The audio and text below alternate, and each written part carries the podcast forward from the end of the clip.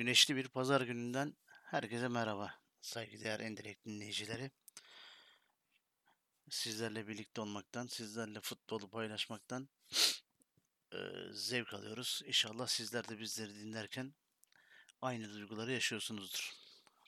Malum milli ara verildi. Bu milli arada çok önemli bir galibiyet aldık. Bu galibiyet bizi hayallerimize 2-3 adım daha yaklaştırdı. Sevgili Şenol Güneş hocamıza buradan öğrencilerine tebrikler, başarılar diliyoruz. Şenol hocam bu ülkenin takımını dünya üçüncüsü yaptığında da karizmasıyla, giyimi kuşamıyla konuşuluyordu. Beşiktaş iki sene üstte şampiyon yaptı. Şampiyonlar Ligi'nden üst turlara çıkarttırdı. Namalip e, grup lideri yaptı. Yine kılık kıyafeti konuşuldu. Arnavutluk maçından sonra da yine kılık kıyafeti konuşuldu. İşte futbol bilgisi kısıtlı olanların, insanların başarısını kıskananların yapabileceği tek şey bu. İnsanların yok işte kaşı böyle, yok niye böyle giyiniyor, giyindiği renkler niye böyle gibi gereksiz işlerle uğraşıyoruz. Bu ülkenin futbol değerleri var. Bu futbol değerleri futbolcular ve teknik adamlar var. Üç tane önüne giden ismimiz var. İşte Mustafa Denizli, Şenol Güneş ve Fatih Terim. Biz bu insanların başarılarını, bu insanların elde ettiği başarıları bir üst seviyeye nasıl taşırızı bunları tartışmak yerine işte yok mimikleri böyle, yok işte kıyafeti böyle, yok çok rahat gibi futbol dışındaki gereksiz her şeyi konuşuyoruz. Bu da futbolumuza e, herhangi bir yarar verdiği görülmemiş maalesef. Adına futbol yorumcusu dediğimiz kişiler hala inatla bu tür e, söylemlere devam ediyorlar. Ne zevk alıyorlar? Bunları dinleyenler onlardan ne zevk alıyor? Niçin insanlar insanlara tepkilerini ortaya koymazlar? Yani dinlemeyin, etmeyin, konuşmayın. Futbolun doğrusunu kim konuşuyorsa onlara kulak verin lütfen. Sizden bir futbol sever olarak, bir yorumcu olarak benim tek arzum budur. Buradan seslendiğim beni kim duyuyorsa ondan isteğim budur. Evet. Milli ara gene bu milli arayı bakalım takımlarımız bu sefer nasıl değerlendirecek göreceğiz. Beşiktaş geçen sefer çok iyi değerlendirememişti. Bu sefer ne yapacak? Bir de sevgili Dorukan'ın sakatlığı var. Allah yardımcısı olsun. Acil şifalar diliyoruz. Onun eksikliği tabii ki Beşiktaş için önemli. Onun boşluğunda diğer oyuncular ne yapacak? Ee, saygıdeğer Abdullah Avcı teknik taktik anlayışında ne gibi değişiklikler yapacak? Futbol takım kurgusunda kimleri nereye konuşlandıracak? Göreceğiz. Bu ara onun için de iyi bir fırsat. Bu fırsatı iyi değerlendirirse hem Beşiktaş adına hem de kendi adına en azından bir adım daha öne gitmiş olacak. Evet, Beşiktaş'ı bekleyen daha bir büyük heyecan var. O da malumunuz başkanı seçecek Beşiktaş. Ayın 20'sinde herkes heyecanla ne olup ne biteceğini bekliyor. Dört tane aday var. Bu dört adaydan üçünün yönetim kurulları 19 senelik süre içerisinde yönetim kurullarına girip çıkmış isimler. Yani aslında değişen o üç isim açısından baktığımızda değişen şu anda en azından zikredilen isimleri gördüğümüzde değişenin çok bir şey olmadığını görüyoruz. Fakat ortada öyle bir gerçek var ki Beşiktaş'ın maddi durumu çok kötü. Çok kötü. Yani böyle biraz yöneticilerin artık ne yapacağını, ne kadar planla hareket edeceğini merakla bekliyorum ben. Ben kendi adıma, benim gibi düşünenler adına bekliyoruz. Yani Beşiktaşlılar Beşiktaş'ı kurtaracak insanın yine paralı başkan diye adlandırdığımız insanlar mı olacağını yoksa ya biz futbolun doğrularını yapalım. Evet zorlu, acılı bir süreci yaşayalım ama en azından 5 sene, 10 sene neyse bir çile çektikten sonra biz do düzlüğe çıkalım mı diyecekler göreceğiz ama görünen o ki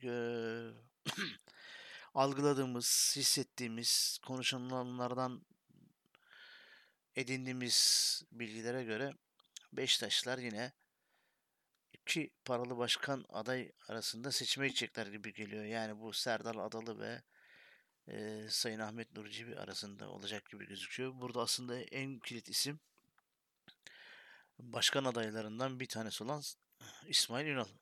İsmail Ünal'ın e, Beşiktaş'a verdiği zararları konuşulur. Belediye başkanı iken Beşiktaş'a ne kadar katkı sağladığı konuşulur. Ha, bu katkı sağlamak zorunda mıdır, değil midir? Belediye başkanının görevi doğruları mı yapmak mıdır? O ayrı bir konuşma tar şeyidir. Ama Beşiktaş içindeyken Beşiktaş'a yaptıkları da çok çok ayrı bir tartışma konusudur.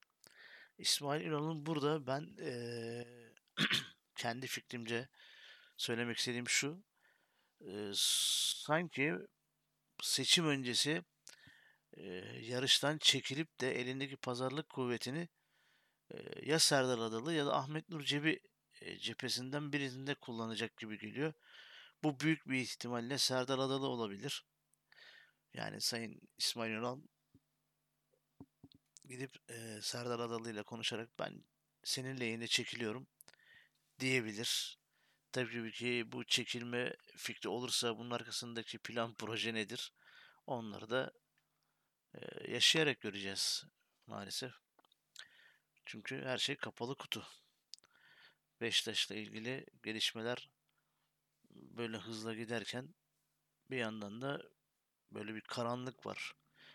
Beşiktaşlılar lütfen balık hafızalı olmayınız. Bakın Sayın Kongre üyeleri Beşiktaş'ın 19 senedir içinde olduğu süreç, bu sürecin içinde olduğu insanlar, yani sizlerin oylarıyla Beşiktaş camiasını yönetmeye, yönetiminde olmaya talip olanlar, seçilmiş olanlar hep aynı insanlar.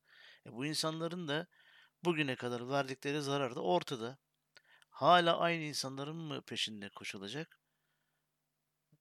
Yoksa tamamen farklı bir insan mı olacak? Hani burada tamamen farklı düşünen tek bir aday var. O da Sayın Hürser e, Tekin.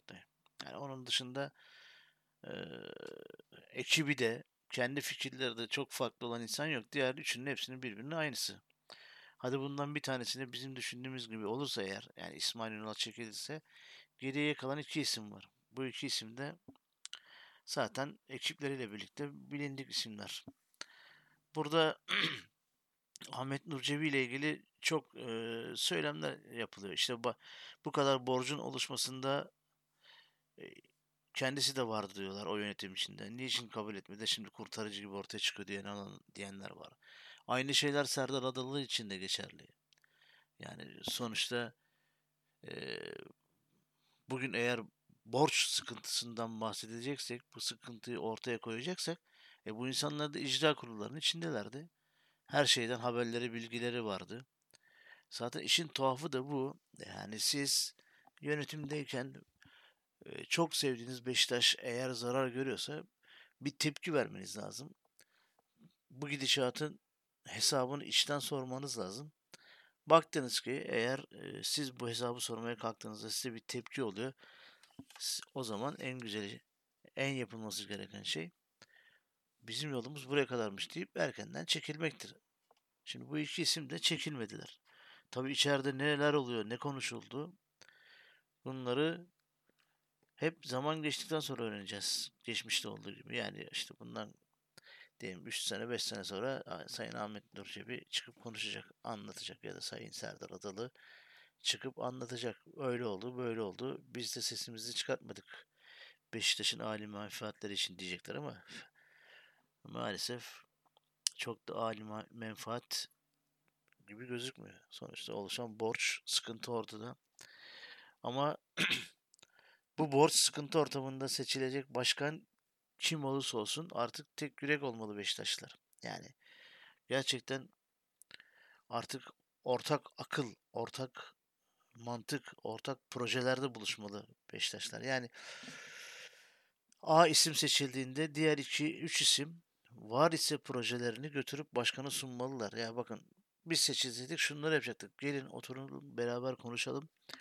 Bu projeleri de değerlendirelim. Eğer oluru varsa, eğer Beşiktaş'ı kurtaracak, Beşiktaş'ın menfaatine katkı sağlayacak bir şeyse hep birlikte yapalım demeleri lazım. Bunu da tüm camiaya açık net ortaya koyarak yapmaları gerekir ki Beşiktaş ancak bundan sonra düzlüğe çıksın.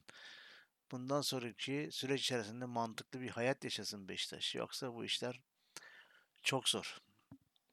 Gittikçe karmaşık hale geliyor. Bu da Beşiktaş'ı kurtarmak yerine daha çok içeriye batağa doğru itiyor. Yani şimdi gelecek başkan ve heyet yine aynı mantıkla bu takımı yapboz haline getirip tamamen bozup yeniden transferlere yönelirse bu transferleri de bu sefer geçmiş dönemdeki yaşadıklarımızı da düşündüğümüzde eğer olumlu olmazsa e, oluşacak maddi yük daha da zarara yol olacak. E, Devlet Bankası'ndan çekilmiş kredileriniz, temlit altındaki giderler, gelirleriniz var. Yani eliniz, kolunuz, ayağınız bağlı. Hatta e, elinizin, kolunuzun bağlı olmasının öte yanında ağzınız da artık tıkanmış vaziyette. Yani gık diyemezsiniz. İşin gerçeği bu. Yani çok zor durumda. Sadece Beşiktaş değil tabii. Diğer kulüplerimiz de aynı durum içerisindeler ama bu süreç içerisinde şu anda Beşiktaş'taki genel başkanlık seçimi var diye Beşiktaş'ı ön planda konuşuyoruz. Yoksa al vur birini vur ötekine hepsi aynı durumdalar. Galatasaray'da bu arada yaşanan bir e, Fatih Terim'le Mustafa Cengiz çekişmesi var. Oradaki e, sıkıntı da büyük. Yani Fatih Terim ismi başkanlardan da ötedir Galatasaray için. İşin gerçeği bu. Fatih Terim ismini de ortaya koyan gelecek olan tepkilere göğüs geren bir isimdir. Yani diğer takım teknik direktörlerine göre farklıdır. Çünkü onun bilindik bir Galatasaraylılık kimliği vardır. Galatasaray'la ilgili ileriki hayatında düşündükleri vardır. Bu düşündüklerin ışığında da ortaya ismini de koyup her şeyi göğüs geren de bir isimdir. Diğer takım taraftarları tarafından bazen çok sevilmese de itici de gelse kendi camia içerisinden baktığımızda Fatih Terim'in böyle bir gerçekliliği de var. Yani Fatih Terim'le ters gitmek aslında hem futbol başarısına hem de kendi iş sürecine zarar verir. Öbür taraftan Sayın Mustafa Cengiz'in de bir Galatasaray katkıları da tartışılmaz. Takımın içindeki, kulübün içindeki maddi durumu başa geldiğinde ve şimdiki geldiğindeki aradaki fark Mustafa Cengiz'in de ne kadar olumlu katkılar yaptığını göstermektedir. O yüzden Galatasaray'da kendi içinde çok hani kıldan ince bir çizgiden geçmekte. Ama onlar da sanırım camia içerisinde bu aradaki problemi neyse hallederek e, tekrar takım başarısı için yola koyacaklardır diye düşünüyoruz. Fenerbahçe'de ise e, Sayın Ali Koç derbi maçı öncesi konuştu, etti, eyledi. Bir şeyler yaptı. Gündeme geldi, ceza aldı, o oldu, bu oldu. Şimdi sustu. Ne oldu? Yani Sayın Ali Koç sadece Galatasaray maçı öncesi mi böyle çıkıp konuşuyor ediyor? Alanya Spor mağlubiyetinden sonra bir çıkıp da bir konuşsaydı. Bilmiyorum yani onlar da kendi camia içerisinde ne diyecekler, ne yapıyorlar tartışılır. Fakat eğer hani bu sene de başarısız olursa Fenerbahçe Ali Koç'un da o e, ilk geldiği zamanki ortaya koyduğu sinerji çok çabuk ortadan kaybolur. Onun da her şey aleyhine dener. Bu sefer Fenerbahçeler kendi aralarında, kendi camia içerisinde başka bir isim üzerinde dururlar. Yani daha evvelden işte küstürülmüş, yolluk kesilmiş değerli isimler vardı. Mesela Saadettin Saran gibi. Onun da fut, sporcu kimliği çok önemli bir insan. Aynı zamanda iş adamı olarak da çok önemli bir insan. Bu yaptıklarından ötürü de Saadettin Saran da ayrıca değerli bir hem Fenerbahçeli hem de değerli bir spor adamı, değerli bir iş adamı. Evet. Bu milli ara dedik. Kulüplerimizi Beşiktaş'ı, Galatasaray, Fenerbahçe'yi konuşmaya çalıştık. E, bu arada teknik direktörünü değiştiren kulüplerimiz oldu. Daha yolun başındayız. Çok erkendi bunlar. Ama bunlara da artık Türk futbolu içerisinde biz alıştık. Yani Türkiye futbolunda üç türlü teknik adam e, profili çıkıyor ortaya. Bir takımı ilk 6 hafta götürenler yani açılış yapıp sezona 2-3 hareket yapıp ondan sonra hadi eyvallah deyip gidenler var. Bir son dönem işte artık kulüp takım alt kümeye düşme durumundaysa hadi gel kurtar hocam diyerek teknik direktörlük koltuğuna oturtulanlar var. Bir de üst düzey e, teknik adamlarımız var. Bunlar da zaten orta isimlerini koydukları zaman o camianın başarıları tartışılmıyor. Evet saygılar endirek dinleyicilere 9. programın sonuna geldik. Hepinize saygı, sevgi, selamlar. Mutlu bir hafta sonu olsun. Bu arada tabii ki ülkemizin bekası için mücadele eden askerlerimize Rabbim kolaylık versin. İnşallah bu işleri de atlatacağız. Çünkü Türkiye Cumhuriyeti büyük bir devlettir. Öyle 3-5 çapulca pavuç bırakmaz. Saygılar, sevgiler. İyi hafta sonları.